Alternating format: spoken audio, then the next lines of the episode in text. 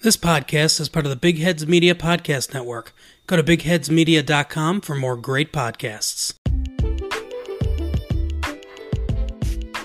We are four friends in three states across two time zones with a shared passion.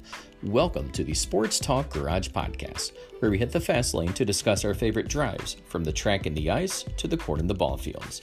We are four lifelong friends who grew up with a love of professional and collegiate sports. Today, we are bankers, investors, professors, and entrepreneurs, but our love of sports has never changed. Come listen for the fun, gain some insight, and probably a few laughs as we give you our perspective on those last lap lead changes, game-winning scores, and franchise players. This is the Sports Talk Garage. Welcome, everyone, to Season two, Episode twenty-four of the Sports Talk Garage Podcast. I'm your host, as always, John, here with my co-host, Matt. David, unfortunately, is going to have to take the week off again this week, as uh, he still has the plague down in North Carolina. So we uh, hope you're feeling better soon, bud. We miss you. But, Matt, how's it going? How's your week starting off? Well, I can say that I don't have the plague, so that's a positive. um, but you know what? Super Bowl happened. Uh, I had a friend come over with a smoker and made about six pounds, six or eight pounds of wings. Uh, nice. You know, shout out to Steven. So that was pretty awesome, and uh, made his own marinade and all that kind of stuff. Applewood smoke. So it was, it was pretty solid. I can't complain. How about you? Uh, yeah, it was a weird Super Bowl. Probably the first time in my adult life that I uh, didn't really do anything at all for it. So, um, you know, early start time with a young child, uh, you have to make life adjustments. So we just kind of hung out and, um, you know, I watched as best as I could. I had to go back and rewatch some parts of it today just to uh, see what I missed. But, yeah, it was good. And uh, just life's uh, obviously very different now. But, uh, yeah, we're making do. So, but yeah, it's Monday, and it was, hey, the other thing is it was fifty-something degrees yesterday in Chicago. So, I mean, yeah. It was like we're we're breaking uh, records here. Usually it's record cold, but now we're breaking record warm. So, all that global warming or climate change or whatever is doing something up here. Yeah, absolutely. So, all in all, pretty pretty good week. Yeah. Uh, so, let's throw the green flag. I think we got a couple of things to talk about tonight, but I think first let's get into uh, the game last night, the big game. Um, what'd you think of it? Just kind of initial reactions. Honestly, uh, you know, I I think I said last week, defense wins championships, and I was I don't have a dog in the fight, but I was kind of rooting for San Francisco simply for uh, the defensive aspect versus a straight offensive shootout. I think offense is a little more exciting, but. Um, you know, there wasn't, I, I think San Francisco set a really good pace defensively when they put uh, Kansas City out with a three and out in the first drive. Um, and it, it definitely had Mahomes looking off his shoulder for uh, Bosa coming off that defensive end position. Uh, you know, and you could tell that the first like two to three series. Now, when he finally kind of calmed down, got into his normal stride, great. But he was definitely watching the defense uh, very warily when his first pass got tipped by Bosa coming right off the edge. Yeah. Um, I, you know, I thought there was his normal, and we've talked about this in the past, you know, at any given time, there's usually about a four yard break between any of his receivers and defenders. You know, and he had some bad plays with that. But for the most part, honestly, I thought that it was a pretty solid, evenly built game. Um, but San Francisco just not being able to close it out and walking away from their run game at the end, I think cost them a lot. When they're averaging what feels like ten yards a carry, uh, you know, with some of the best run game in the in the field right now, and then they walk away from that and just try to, like, do these emergency passes with Garoppolo. That's, you know, he's a good field manager, but I just don't see him as, you know, Mahomes that, that really knows how to make that passing game fly. What is it with uh, Shanahan and just dumb play-calling moves, especially when he gets a lead in, in the Super Bowl? I mean, he's got the league's top rushing attack going against a bottom five rush defense, has a ten-point lead going into the fourth quarter, and he's throwing passing plays left and right. Like, I, dude, what, haven't you learned your lesson from prior Super Bowls? I, you know, that's always been a good question. I think with Shanahan, it's and it comes down to the fourth quarter. Fourth quarter yeah. is what's been killing him. Do you remember what the stat was? I want to say Chris sent that over to us earlier. Yeah, I've got it here. It's so um, in the Super Bowl, Kyle Shanahan's teams in quarters one through three of the Super Bowl have outscored their opponents forty-eight to nineteen in the th- in the first three quarters of the game. Then Kyle Shanahan teams in the fourth quarter or overtime of the Super Bowl have been outscored by their opponent forty-six to nothing. Jeez. So, so in uh, in one quarter, they are giving up almost as many points as they did in quarters one through three in these combined Super Bowls, and have yet to score a single point. None of his teams have yet to see, to score a single point in the fourth quarter. I mean, that's just shocking to me.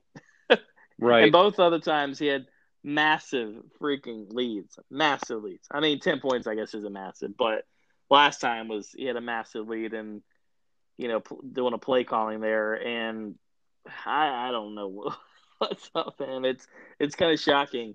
Um, to me, that should be like a big storyline today, and, and not so much of some of the other things. But, yeah, I mean, the game itself, I agree. Like, I was surprised that, you know, San Francisco, again, like this, like they just decided not to run the ball, I don't think at all, hardly, in the fourth quarter. And we've seen time and time again, Kansas City Chiefs can come back. Uh, I think they've been down in, what, every single game this playoff, and right. have come back and uh, multiple times now have made do- double-digit recoveries. Um, you know, it's like you're down, what, twenty ten, and then you score twenty-one straight points in the fourth quarter to, to rein in. I thought the the play call, or the, excuse me, the time management in addition to the play calling, like, it was a little funky, you know, thinking at the end of the half, things like that. It's like Shanahan got complacent. Um, you know, he let it seemed like he let the foot off the, the gas. They definitely had an opportunity to really strive for seven, and honestly, they got lucky, really, really lucky to even get three points well, when out your of that defense, last drive. Right, when your defense does a pick six, which really looked like that was shutting the door on Kansas City. I mean, you know, kudos to uh, Coach Reid and Mahomes turning around the offense and saying, look, we're going to go get this. Uh, it's, it's a big deal. It's, you know, it's time to knuckle down, get to work, and go get a ring out of this. And they, that's exactly what happened. Yeah. Yeah. I mean, I, uh, going back to your dog in the fight, I, I agree. I didn't have a dog in the fight either. Um, usually even like, I feel strongly one way or the other about one of these teams, even if it's not like a team that I support. But, yeah, I was kind of leaning towards San Francisco a little bit with that defense. Um, I'm kind of ha- I mean, I'm happy that Andy Reid got him got him a ring. Um, you know, I saw today someone said that this definitely has cemented his Hall of Fame bid. And, yeah, I couldn't agree more. I mean, yeah, he's got, what, two hundred twenty-two career wins, uh many, many, many of playoff appearances, and finally has, you know, a ring to show for it. So I got to think he's going to go down the Hall of Fame for sure. Um, but, yeah, I mean, it was just well, – I think one of our prop bets game. for next year needs to be the uh, the color of the Gatorade. They went with yeah. the stereotypical orange for this year. Uh, yeah, I was hoping maybe we'd see like a – green a red, or something weird. Maybe like a fruit punch red or something, you know, for mm. for cheese colors. That's but, good. But, um, I mean, the other thing I want to talk about, so we, we mentioned earlier about with Garoppolo and, and Mahomes. I mean, neither one of these guys really look good in my personal opinion. Um, you know, I guess it goes back to some of that defense, but Mah- or Garoppolo had to throw the ball more times this game than he did in the prior two, which is another thing about Shanahan. So he they made a living on rushing throughout the entire playoffs. Garoppolo really didn't throw the ball hardly any this out this playoff until the friggin' Super Bowl, and then he throws the ball thirty-one times. And yeah, that's not a tremendous amount, but when you've got a formula that's working and you got a friggin' ten-point lead, why go against it? So, you know, two hundred twenty completions for two hundred nineteen yards through two picks. And then on the other side, you got uh, Mahomes, you know, supposed to be the, the powerhouse, you know, the greatest thing on planet Earth. And he's got twenty-six completions for two eighty-six. He does have two touchdowns, but also has two picks. Um, And both these guys just kind of seemed like they were off the entire game. So, I don't know. I mean, does does the M V P of going to Mahomes surprise you at all? I mean, I know they like to give to quarterbacks and all. It's always going to the quarterbacks. Does it surprise me? No, not at all. When when you're the guy that's telling the creators at E A that your character on Madden should be a one hundred, you basically just set yourself up right there. there there's not much else to be said about it. Um, so no, I'm not surprised at all, because who's who's next on that side? Tyreek Hill, because it doesn't go to the loser. It doesn't matter how good a game the losing team had; they don't get the M V P. Yeah, so looking at the stats, there's there's three guys I think that could could have been eligible for this. Uh, obviously, you mentioned Tra- uh, Tyreek Hill. Um, I don't want him to win anything, so I don't like the guy. But nine receptions for one hundred five yards. He had almost twelve yards per reception. Uh, you know, so, and then Sammy Watkins, five receptions for ninety-eight year, yards, had almost twenty yards per reception. Those two guys alone could definitely do on the passing side. And then Damian Williams from, you know, on the running side, seventeen carries, one hundred four yards, six point one yards a carry. I mean, dang.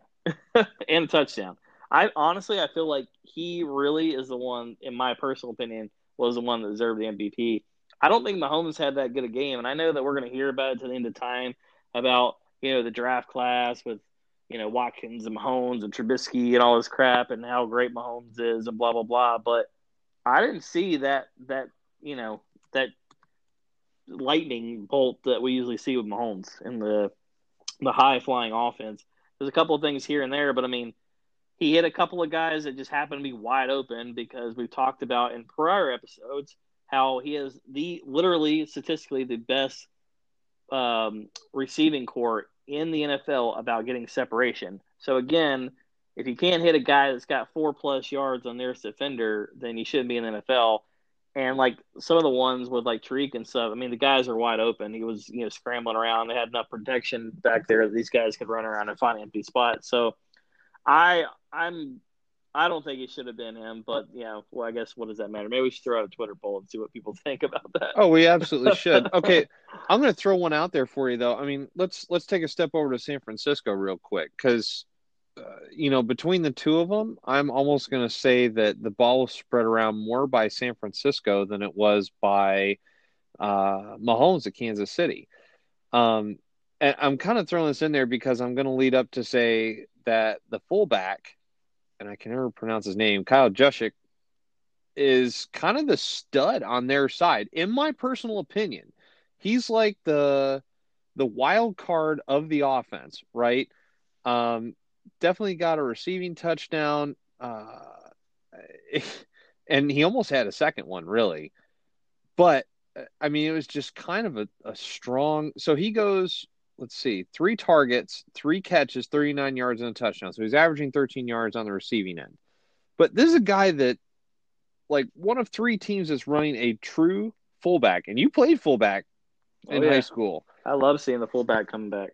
So one of three teams is doing that, and he's definitely stepped up as a stud of a player. He had great blocks. So if I'm going to give an M V P out, I, I'm giving it to him. Like, I understand George Kittle was was solid. That's pretty normal.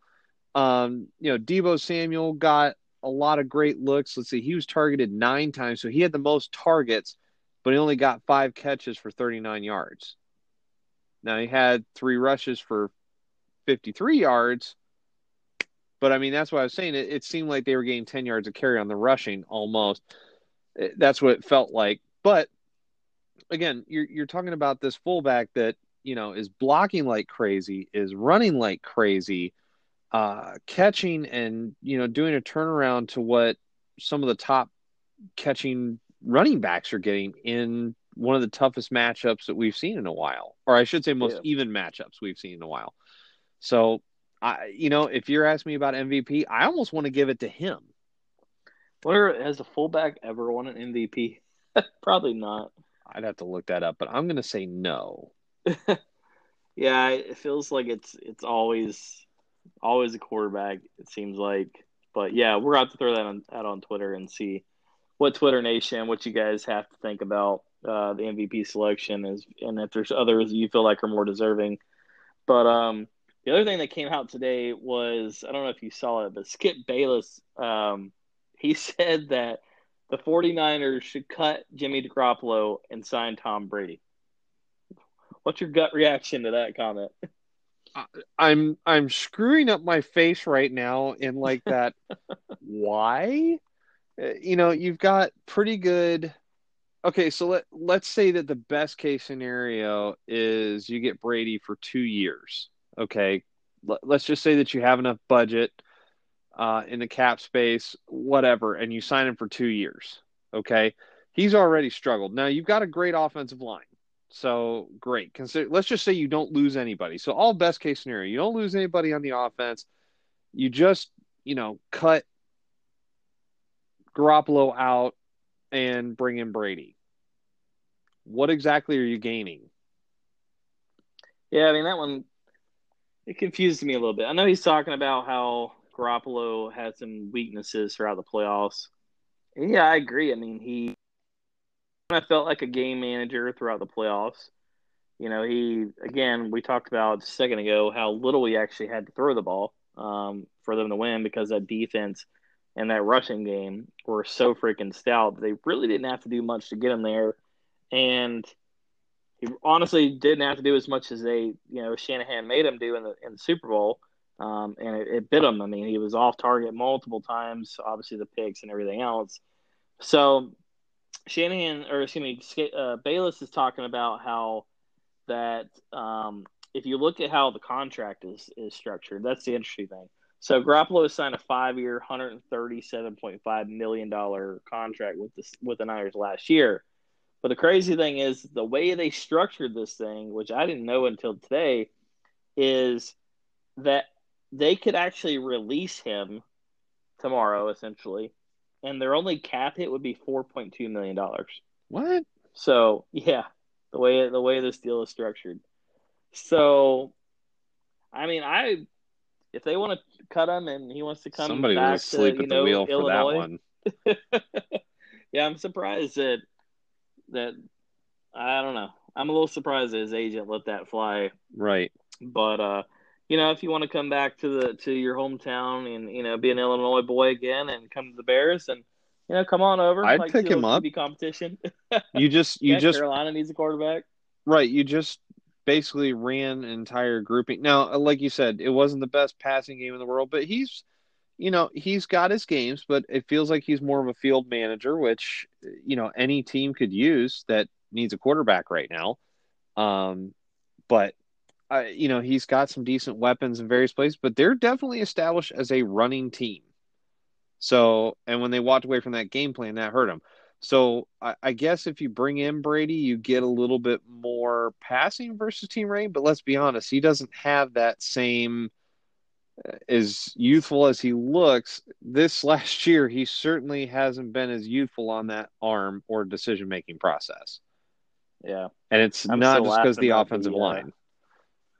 Still laughing about the rumors of him going to Oakland because they have literally no receiving core. I can't see that happening. But, all right, before we move on away from the Super Bowl, anything else you want to touch? Uh, well, I, I think there's – a couple little things. I think there were two things that, that San Francisco, if you come down to the plays, could have made a big difference. One was the end of the first half. Uh, you know, you're giving – you're talking about Kittle here basically having the opportunity to – catch a big ball that would have put a score of some sort on the board at the end of the first half. Uh, and I think that push off call was, was fair, but only because he extended his hand just enough that the referee, so I'm saying it was a decent call. Uh, you know, obviously Shanahan was pretty upset, but that could have been a major game changer because they also walked out with the ball in the second half. So just think if you scored, whether it's a touchdown or a field goal, you know, you're coming out pumped up for the second half and you get the ball. So that yeah. could have made a big difference. The other was right at the end of the game when the clock hit the, the game clock hit zero and he had the opportunity, if they would have called the ball dead and given the five yard penalty, that still would have given them another opportunity to go for it. Um, from what I understand, because I had a couple conversations about this today, what the referees are taught is to look at the clock, and when the clock hits zero, look down at the ball, and if the ball is starting to move or has moved by the center's hand at all by that point when they look down, they're supposed to let it play.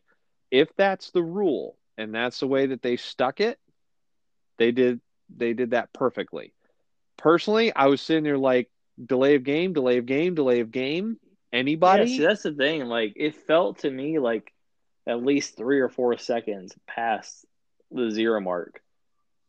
And you could see, like, the the back judge is actually running towards with his whistle in his mouth, just about, he's like practically raising his arms to like call this play off when it finally goes. And you're right. Had he had that happen, I mean, it, maybe we have a different game here. It's almost like, you know, all the entire friggin' season we've been complaining about how the N F L and their stupid rules and the officiating has been friggin' atrocious this year. Uh, I think probably every team in the league can name several, multiple plays where they were absolutely screwed by the N F L this year. And then the one time they don't call something is the, the time they probably should have. Right. So, again, if that's the rule, if that's what they're taught, okay, wonderful. Because I guess, you know, then it comes down to what you're seeing. Because he definitely, the referee was bringing the whistle up to his mouth. Go back and watch the play again. He's got that whistle coming up. So obviously he saw movement. So again, depends on what they're taught, depends on what they're told. That's what I came to understand for the rule. So, but again, those two plays could have made a big difference in San Francisco's game. Yeah. Yeah, I agree. Um, so one last thing before we move on, what'd you think of the commercials? Any uh, standouts for you?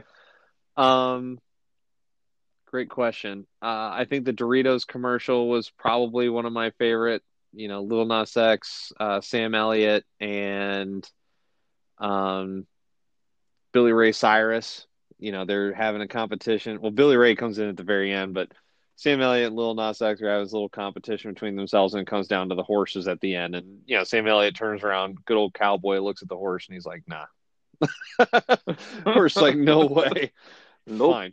So it was kind of a kind of a funny one for that. Um, you know, I think the Tide Pod commercials just got so old so fast. Yeah, that was just kind of ridiculous. Uh, you know, I'm trying to think what else was really funny. The the Facebook group I wasn't expecting. I, you know, I was just kind of going, all right, so you guys spent, because I think it was eleven million dollars for a one minute, one minute commercial. I'm like, all right, so you guys spent over ten million dollars on a commercial for a bunch of people just to kind of have what, uh, you know, their group show up on Facebook. Well, yeah, the, the Sylvester cameo there at the end. Correct. Chris Rock Rocky. And Sylvester Stallone. I'm like, oh, okay. Yeah. Now we spent money. Never mind. We, we got actors. um, and I hope I don't take your thunder with this one. I, you know, it definitely came down to me with the N F L commercial. They are spending their money on getting these commercials right. Uh, last year it was the banquet, and they had people oh, diving yeah. all over the tables and breaking them, and cake flying and all that stuff to catch the gold ball. And I remember last year, year we were like, "Who who was the the woman?" And then. Yeah, it was the. It just shows our age now. It was, you know, the the now woman, the little girl back in the day that was like running all over the football field, like juking and jiving past all these boys in Pee Wee football. So that was cool. We didn't know at the time who that was, but I remember us talking about that now. Right, we had to go look it up.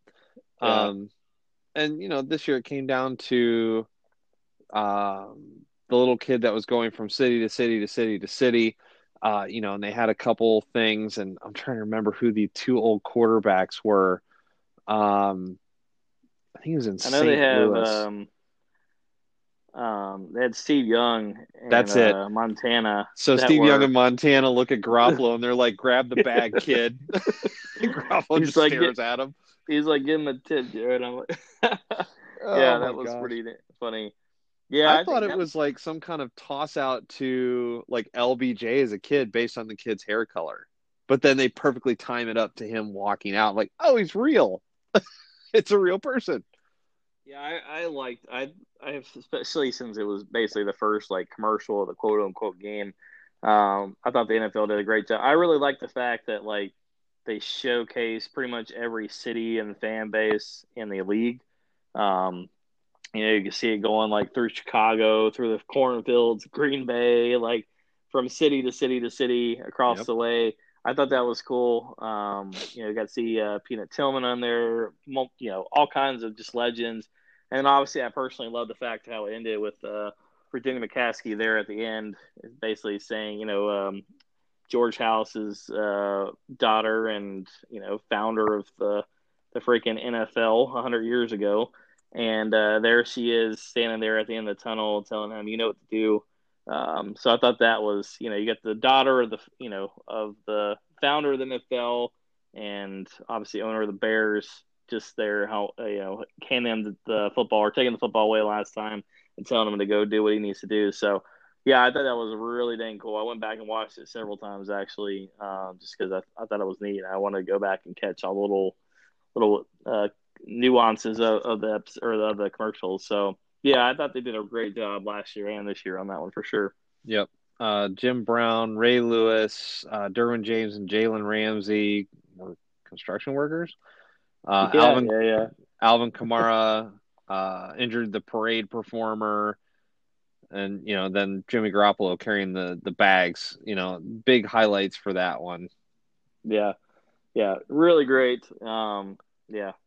That was probably the, my favorite. I went back and watched like some of the you know top ten alerts. Um, obviously the Bill Murray one on Groundhog Day because yep. yesterday it was Groundhog Day. I thought that was kind of funny. The Jeep commercial, uh, yeah, the Jeep. The Hyundai commercial was the Smot Pack. Uh, that was kind of funny. Um, yeah, a couple other ones, but I oh overall, I forgot about I that thought, one. Yeah, yeah. Overall, I thought the commercials were a little weak this year compared to some years past, but um okay, so you're an Audi fan, and I think last yeah. year was it last year they did that their super e car. It was just, it was uh, yeah, a concept car last year, and then this year, year. How did you feel about the one from this year? Did you see it? Yeah, uh, I mean, it wasn't my favorite. Last year, I thought was was significantly better. Um, of course, my wife was like, "Oh, how much is that car?" I'm like, more than we're spending. She's like, price it out. And I'm like, uh, that's going to be about seventy-eight thousand dollars. Get a Suburban. Or something. Yeah. I'm like, no, nah, for a car that has a two hundred mile range. Uh, if that's the case, I'll just get a damn Tesla. Right. But, um, yeah, I, it wasn't my, uh, my favorite. And like I said, overall, I, I didn't love the commercials. It's been that way the last years. I feel like there's been a few like highlight ones and, the, and then a whole bunch of like, meh. But uh, the N F L one certainly made up for it, and uh, well, I'll throw yeah, out I thought Sonata did good. I'll throw out one more funny one that you just can't unsee, and that was the Jason Momoa uh, commercial. Oh yeah. So you I know he takes off that. the arms, and you're like, okay, takes off the you know the body plate, and you can tell he's just wearing C G like crazy. And of course, the funniest part is at the very end when he's trying to bench, and it's like nothing on the bar, and it. You know, he's asking for a spot and it almost kills him kind of thing. But he takes the hair off and you're like, oh, you can't unsee that. That's just, uh. you know, it wasn't weird before, but it is now. So anyway. I think the other one that I saw um, that I liked was the um, Bryan Cranston one. Uh, going back from, what was that, from The Shining? Where oh, he's gosh, uh, yeah. the, the Mountain Dew commercial. Yeah, I, I thought it was a cool touch at the end, whereas like in the movie, it's like the blood rushes in. And on this one, it's the Mountain Dew rushes down the hallway, and then he turns into like two little twin girls. I was like, all right, that's pretty funny. So Mountain Dew and Doritos always seem to, to to bring it home pretty well. But anyways, yep, Bud Light's right, finally so... lost it because how many jokes can you run on Coke Energy? oh yeah. Uh... yeah. I was like, oh, wow, okay. That was uh, brief and uneventful. All right. So moving on, we'll have to uh, save our commercial talk for another three hundred sixty-four days.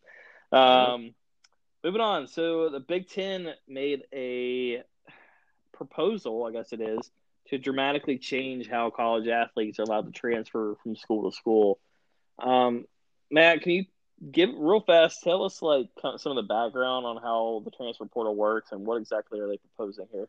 Okay, so I think the biggest thing to pay attention to at this point is the talk that we've been seeing over and over for the past about, what, four months now of players need to get paid. You know, California really just throwing down the gauntlet, and now all the states are taking this up. So especially the big Division I schools, uh, you know, if you think about it, the bigger the school, the more T V time, the more jerseys you're going to sell, so the more money you're going to make, right?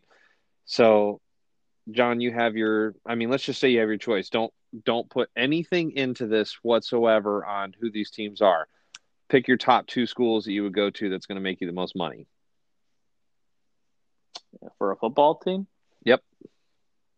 Most airtime. Most. Like, I don't like either one of them, but right now, I guess, I mean, well, I'll throw out three. It'd be, have to be Bama, Clemson, or L S U, I guess, right now for me. Okay. But it's probably not. It's probably like Michigan and Ohio State or something like that. Right. Okay. So take those five, right? Those five having probably the biggest contracts. S E C is getting ready to sign a big contract. I think it was C B S right now. And so they'll split all that money out amongst the schools. Uh, Ohio, or I'm sorry, Big Ten Network. Uh, and I think they're trying to work on a deal between like Disney, A B C oh, wow. kind of thing. So again, just think about that, right? So we've got all these athletes that are getting paid a ton of money. As of right now, Um, and we saw a lot of transfers this year, right? As of right now, you get to go into the portal. So you kind of look at your school and say, look, for whatever reason, I want to transfer. And what we've seen for the most part is usually the guys that are, uh, I mean, look at Burrow, right? Has the opportunity to play at Ohio State, but maybe you just don't fit in the program quite how you wanted to. And I transferred out of the N C double A. So, you know, I kind of have an idea around this because I looked inside the N C double A at a couple different schools. Uh, but when you take a look at that and you go, all right, I want to go out. What the use, what the former standing point was, you have to sit a year. So if you transfer from the N C double A into another school in the N C double A, you're going to sit for a year. Now the, the school slash coach can kind of waive that and say, you know, we're we're fine with you transferring, especially if you're not transferring in the conference is kind of where you would find that, um, or not a direct competition. But if you're transferring to a comp- competitive school, so like you said, Ohio State to Michigan or vice versa, um, let's say you go from like Clemson to, I don't know, Georgia, um, Georgia to Bama, you know, some of these bigger schools that are in direct connection with each other, you're going to sit for a year because there's no way that the school's going to just say, hey, as an athletic department, uh, we have no problem with you transferring directly to the competition. Okay.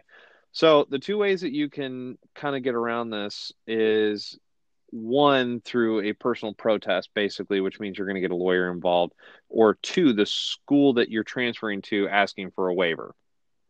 So what that all kind of comes down and breaks down to is if you really want to go somewhere else, you know, the other school can't approach, cannot approach you and basically just say, we want to take you.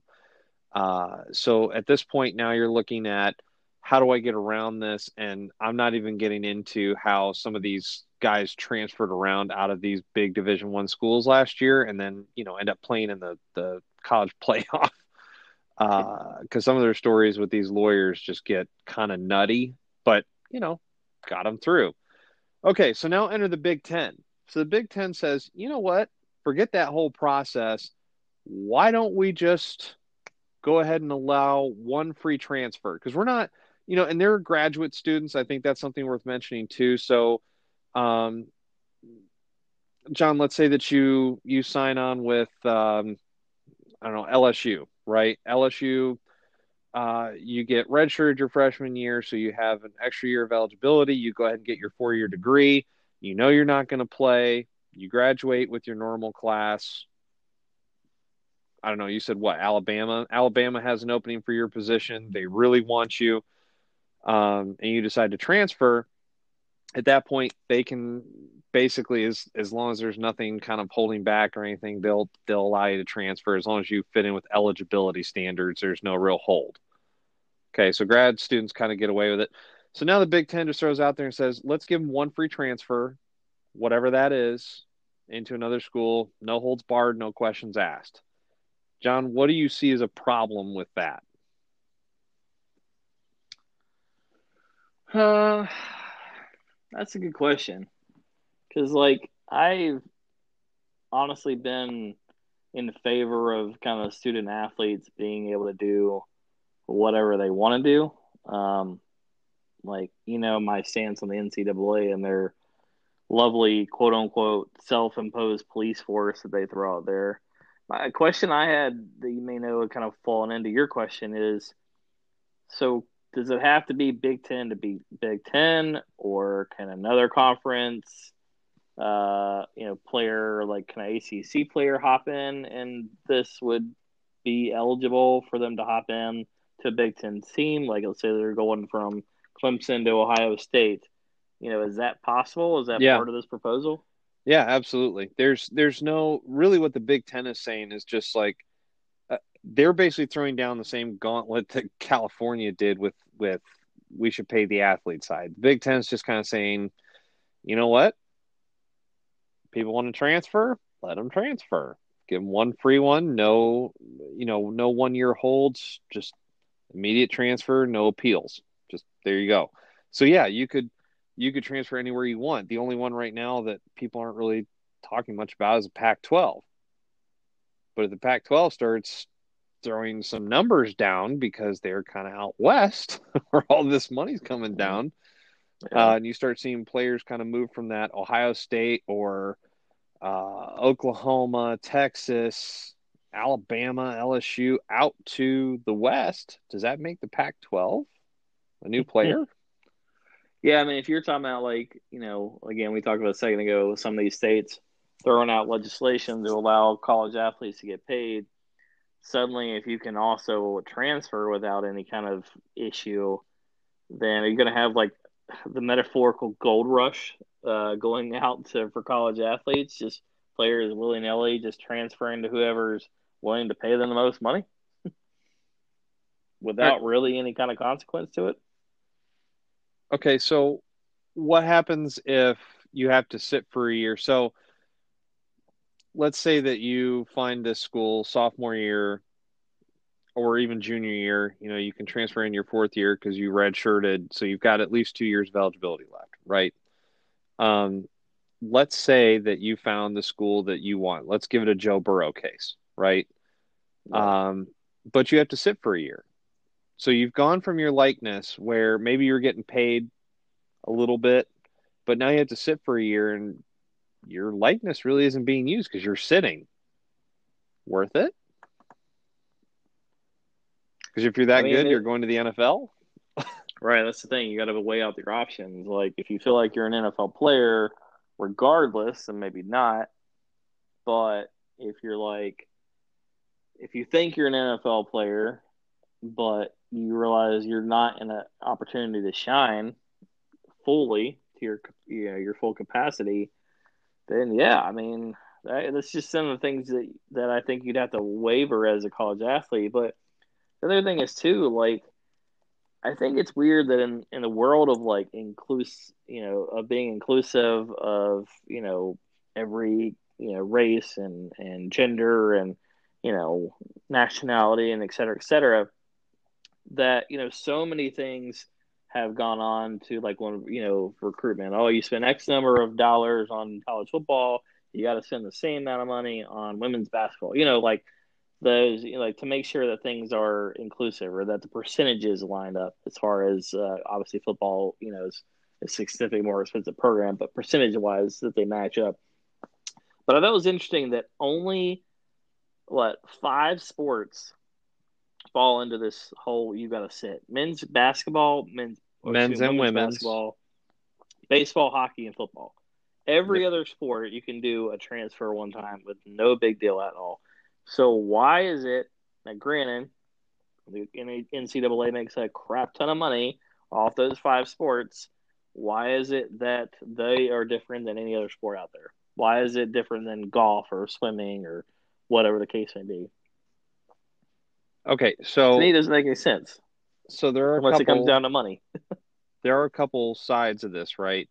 Um, so, for example, Michigan's athletic director Ward Manuel believes it's unfair for the athletes in those five sports that don't have the same level of freedom as their peers.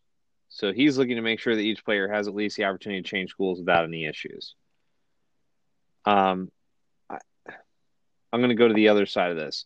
So Oklahoma's coach Lincoln Riley says, and I'll sum this up. So if you think about this, when you get offered a ride, because I guess we're talking about the top one percent, right? So you're offered a ride to the college to come in, and they're going to pay for all of your your school, your books, your room and board. I mean, kind of everything that the school can pay for legally, right? You're not getting a car, but just all the school stuff's taken care of. So you're getting your education covered. That's technically a contract, right? You signed a letter of intent. You're going to the school. You get there. You signed your contract, and you signed it for the duration, basically. Minus if you graduate and have that one extra year, they're they're not going to argue that. But you sign that that contract. Is it fair for you to walk out of a contract and be able to go to another competing school without an issue? Think N F L I mean, at this point, because N F L is probably the number one money gainer, ath- you know, athletic sport out there, or athletic, I guess, money-making entity. Yeah, I mean, it's an interesting point. But it seems like, you know, in the N F L, they just you just demand a trade and you just sit out. If you don't want to play for a team, you just don't show up, and there's not a whole lot the team can do about it. So, but, yeah, I mean, that's a, that's an interesting point. If the team is committed to, you know, paying all this money up front to you and has invested all this time and energy, and now you're allowed to hop out, you know, without any kind of – deal. And obviously, like, you know, they're not going to have to pay out the rest of your education, but still, yeah, I mean, I think that's a good point. I think that opens up the door for some issues. Um, I mean, the other thing that, that I was reading is, um, I don't remember who said it. It was one of the A Ds. Um, I think, I think it was actually, I think it was Michigan's A D, like you said a minute ago. He was talking about that, um, of the, those five sports, but I think it was uh, basketball for both men's and women and football, that like fifty-five percent of all the athletes in those are minorities. So he's saying, like, I'm not saying this rule is racist, and I don't know if anyone else would, you know, think that the N C double A, I don't think that was their intention, because this rule has been in place since, what, the fifties? Um, I mean, it's been a long time. I don't, you know, so, but he's saying what his his defense is, is he's saying that while he doesn't think it's racist uh, for this rule to be set in place, that it is having an impact on a large volume of minorities. So that's another thing to throw into. But I think, yeah, what you brought up a second ago, the contract piece is interesting because, you know, in, you know, let's take outside of sports. If you sign a contract with a company, uh, you know, you're legally bound to that contract. Um, you know, like I said, I know when you're rich in the N F L, you can just sit out and do whatever you want.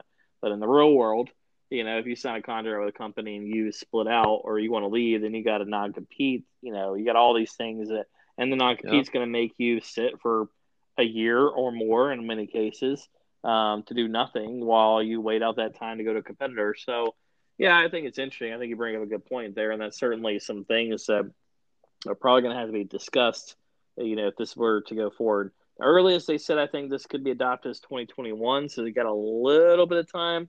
But, I mean, considering that we're only ten months away from twenty twenty-one, you know, they this is going to have to be done quickly to iron some of these details out.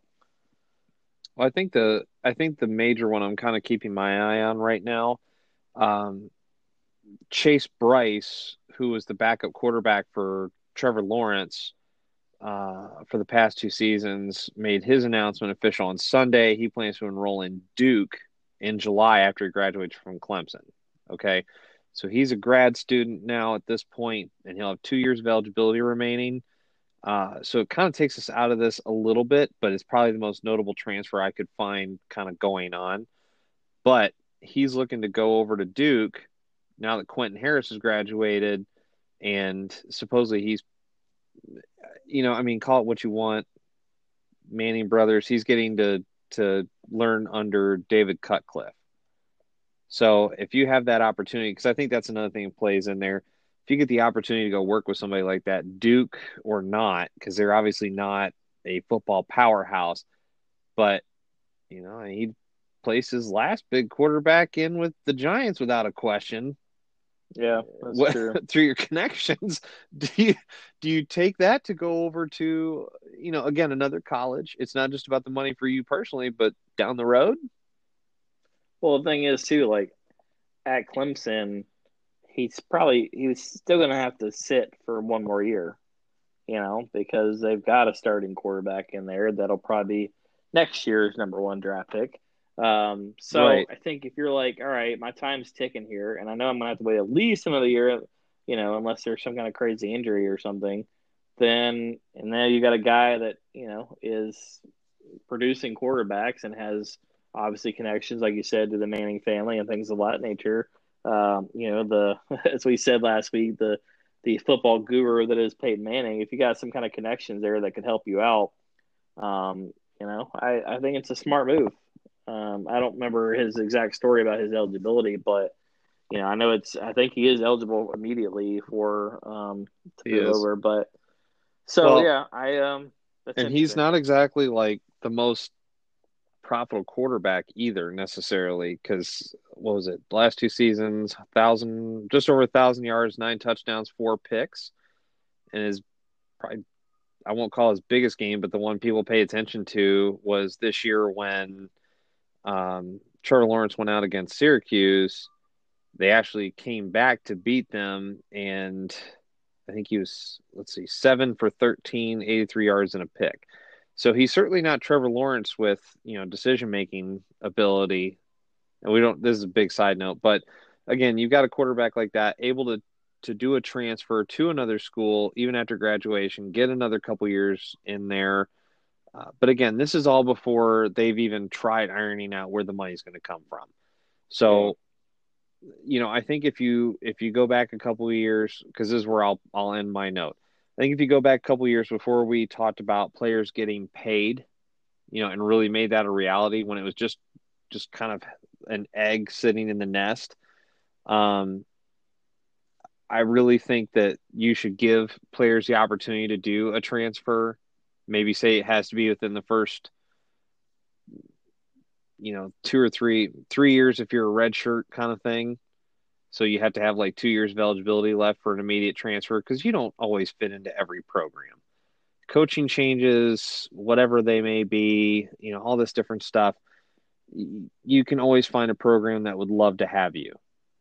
So give yeah, everybody one immediate too, shot. Like, you, you know, my last point before you call it a, you know, uh, a kill on this topic, but like eighties transfer come and go, head coaches come and go.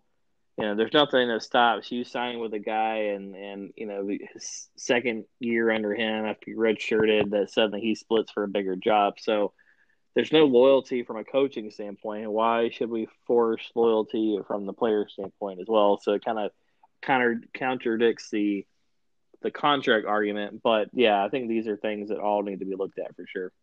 Yep. All right, so on that note, let's take a quick sponsor break. Uh, thank our sponsors for giving us this airtime, and we'll be right back to recap our predictions. Welcome back, everyone, to Season two, Episode twenty-four of the Sports Talk Garage podcast. Again, I'm John, here as always with my co-host, Matt. Uh, again, David is taking the night off with uh, uh, not feeling well, so if you feel better over there. The plague, as I said over there. Um, So real quick, I know we went a little long on our uh, Super Bowl and, and Big Ten stuff, but I hope you guys enjoyed that that content and uh, you know, give us your feedback on the game. We'll certainly throw out a Twitter poll about M V P because I'm curious to see what you guys think about that for sure. Um, but to recap, Week twenty-one games. So this is again the final week of this quote unquote season for us in predictions. So we're going to start afresh next uh, week with a new season. And then obviously uh, we're going to try to bring in you guys as well. So I think every Thank week God. we're going to throw out some Twitter polls for each one of our matchups. And we'll see how we compete with uh, you guys on Twitter and see if we just suck or if, uh, if Twitter Nation runs away with it, like our producer seems to have been doing this year. Um, so first game, again, Kansas City Chiefs versus the uh, San Francisco forty-niners. Uh, this was uh, the Chiefs were favored by one, and they ended up winning by eleven. So Chris and David get a point here. Matt and I rode with the forty-niners. That part sucked. Um, let's see. The second thing is Super Bowl over-under. It was seven seventy-seven point five points was the, the line on that one. It was so, so close, and if the forty-niners hadn't been crap in the last drive, I think Matt and I would have gotten it. But unfortunately, total yards ended up being seven hundred forty-eight, so what we were about the twenty-nine or so yards short. So Chris and David, unfortunately, get a point on that one for Matt and I. Um, who will have more gross passing yards, Jimmy G or Mahomes? Um, Mahomes had to throw sixty-nine point five more yards than than Jimmy G did. Um, let's see. Garoppolo had two nineteen. Mahomes had two eighty-six. So Chris and Matt, there you go. You guys got a point on that one. Unfortunately, Yay. I went wrong on that one as well. um, who will have more, LeBron James points uh, from his game on Saturday or Patrick Mahomes completions? Mahomes needed one point five more completions than LeBron scored in order to win. So LeBron got fifteen points. Uh, and Mahomes ended up having twenty-six res- er, completions. So, shockingly, I was the only one who went with Mahomes on this one. And uh, you guys all went LeBron, so I got a point on this one. I don't know how that worked out. Uh, who had more, Zion Williamson points versus the Rockets on Sunday or the forty-niners versus Chiefs first half combined points? So, the first half combined points had to be four point five more than Zion scored to win this bet. Zion had twenty-one points against uh, the Rockets on Sunday, and the first half points combined between the forty-niners and the Chiefs was twenty. Matt, unfortunately, I got bad news for this one. You were the only mm-hmm. one that went football on that one. Uh, well. Who will have more? The Manchester City versus Tottenham combined goals on Sunday, or the forty-niners total touchdowns uh, from the Super Bowl? Side note, I did not in a million years predict my Spurs to win this game, but they did. They won two nil uh, over Manchester City. It was a crazy game with some fighting, some red cards, all kinds of good stuff. So, great game. Go back and watch if you got a chance. Um, again, Manchester City and Tottenham combined for two goals, both of them going to my Spurs. And the forty-niners also had two touchdowns, so this was an even split, no winners. Um, who will have more, James Harden points plus rebounds plus assists versus the Pelicans on Sunday, or the longest touchdown of the Super Bowl in yards? Harden must have one point five more uh, of those combined than the longest touchdown to win. You combine all three, Harden had fifty-nine, which was a pretty strong number. I was afraid it could be more, but you know it wasn't too too bad. Unfortunately, for Matt and I, we went touchdown or we went uh, football. The longest touchdown reception or play was only thirty-eight yards, unfortunately. So the winners, again, are going to go to Chris and David. So to wrap up our first season of prediction game, um, unfortunately, our producer, which, I, again, I, I don't know about how I feel about this. He picks the game, and then he's, he wins. But our producer, Chris, is uh, going to take the championship here with uh, an overall record of fifty-one, thirty-six, and two. Actually finished the year quite strongly, considering where we are, where we were mid-season there. Uh, followed by, let's see, David and Matt, you guys both are tied at forty-four, forty-three, and two.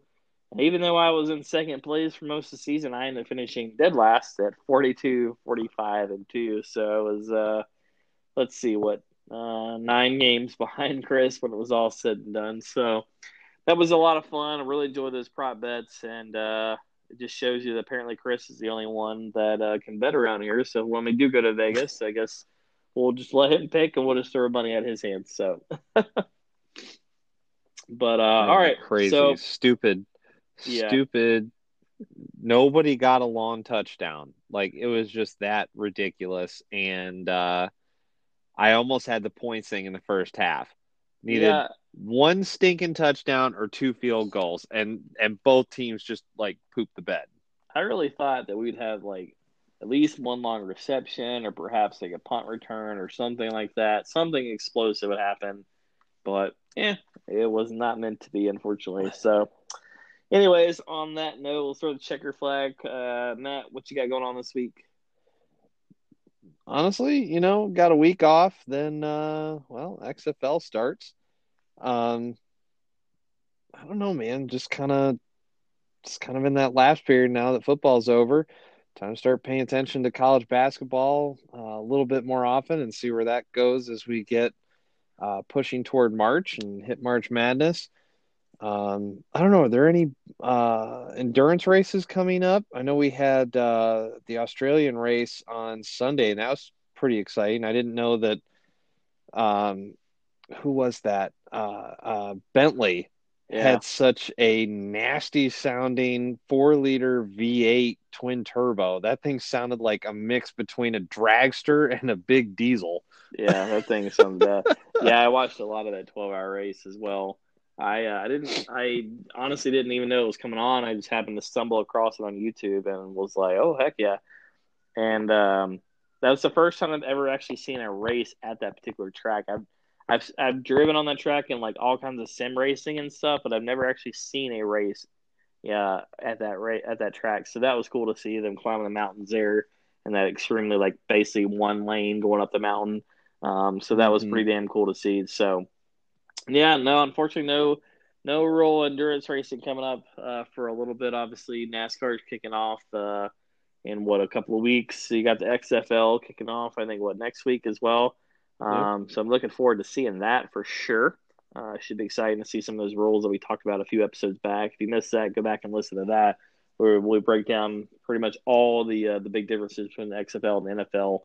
And honestly, I'm really dang excited about the X F L rules and how uh, you know explosive they should be from a game uh, perspective. So, um, yeah, and for me, um, uh, probably sipping on some Mame Bay Brewing. I appreciate you bringing me that. I had a nice cold hey, breakfast stout last night, so probably grab me another one before before I hit the, the hay tonight. But um, yeah, not not much going on from a sports perspective. You know, see if my uh, my Blackhawks going to continue to push the playoffs, but we'll see. We need a little bit of uh, of good love here in Chicago with sports. It's been, been a rough year. So, um, anyways.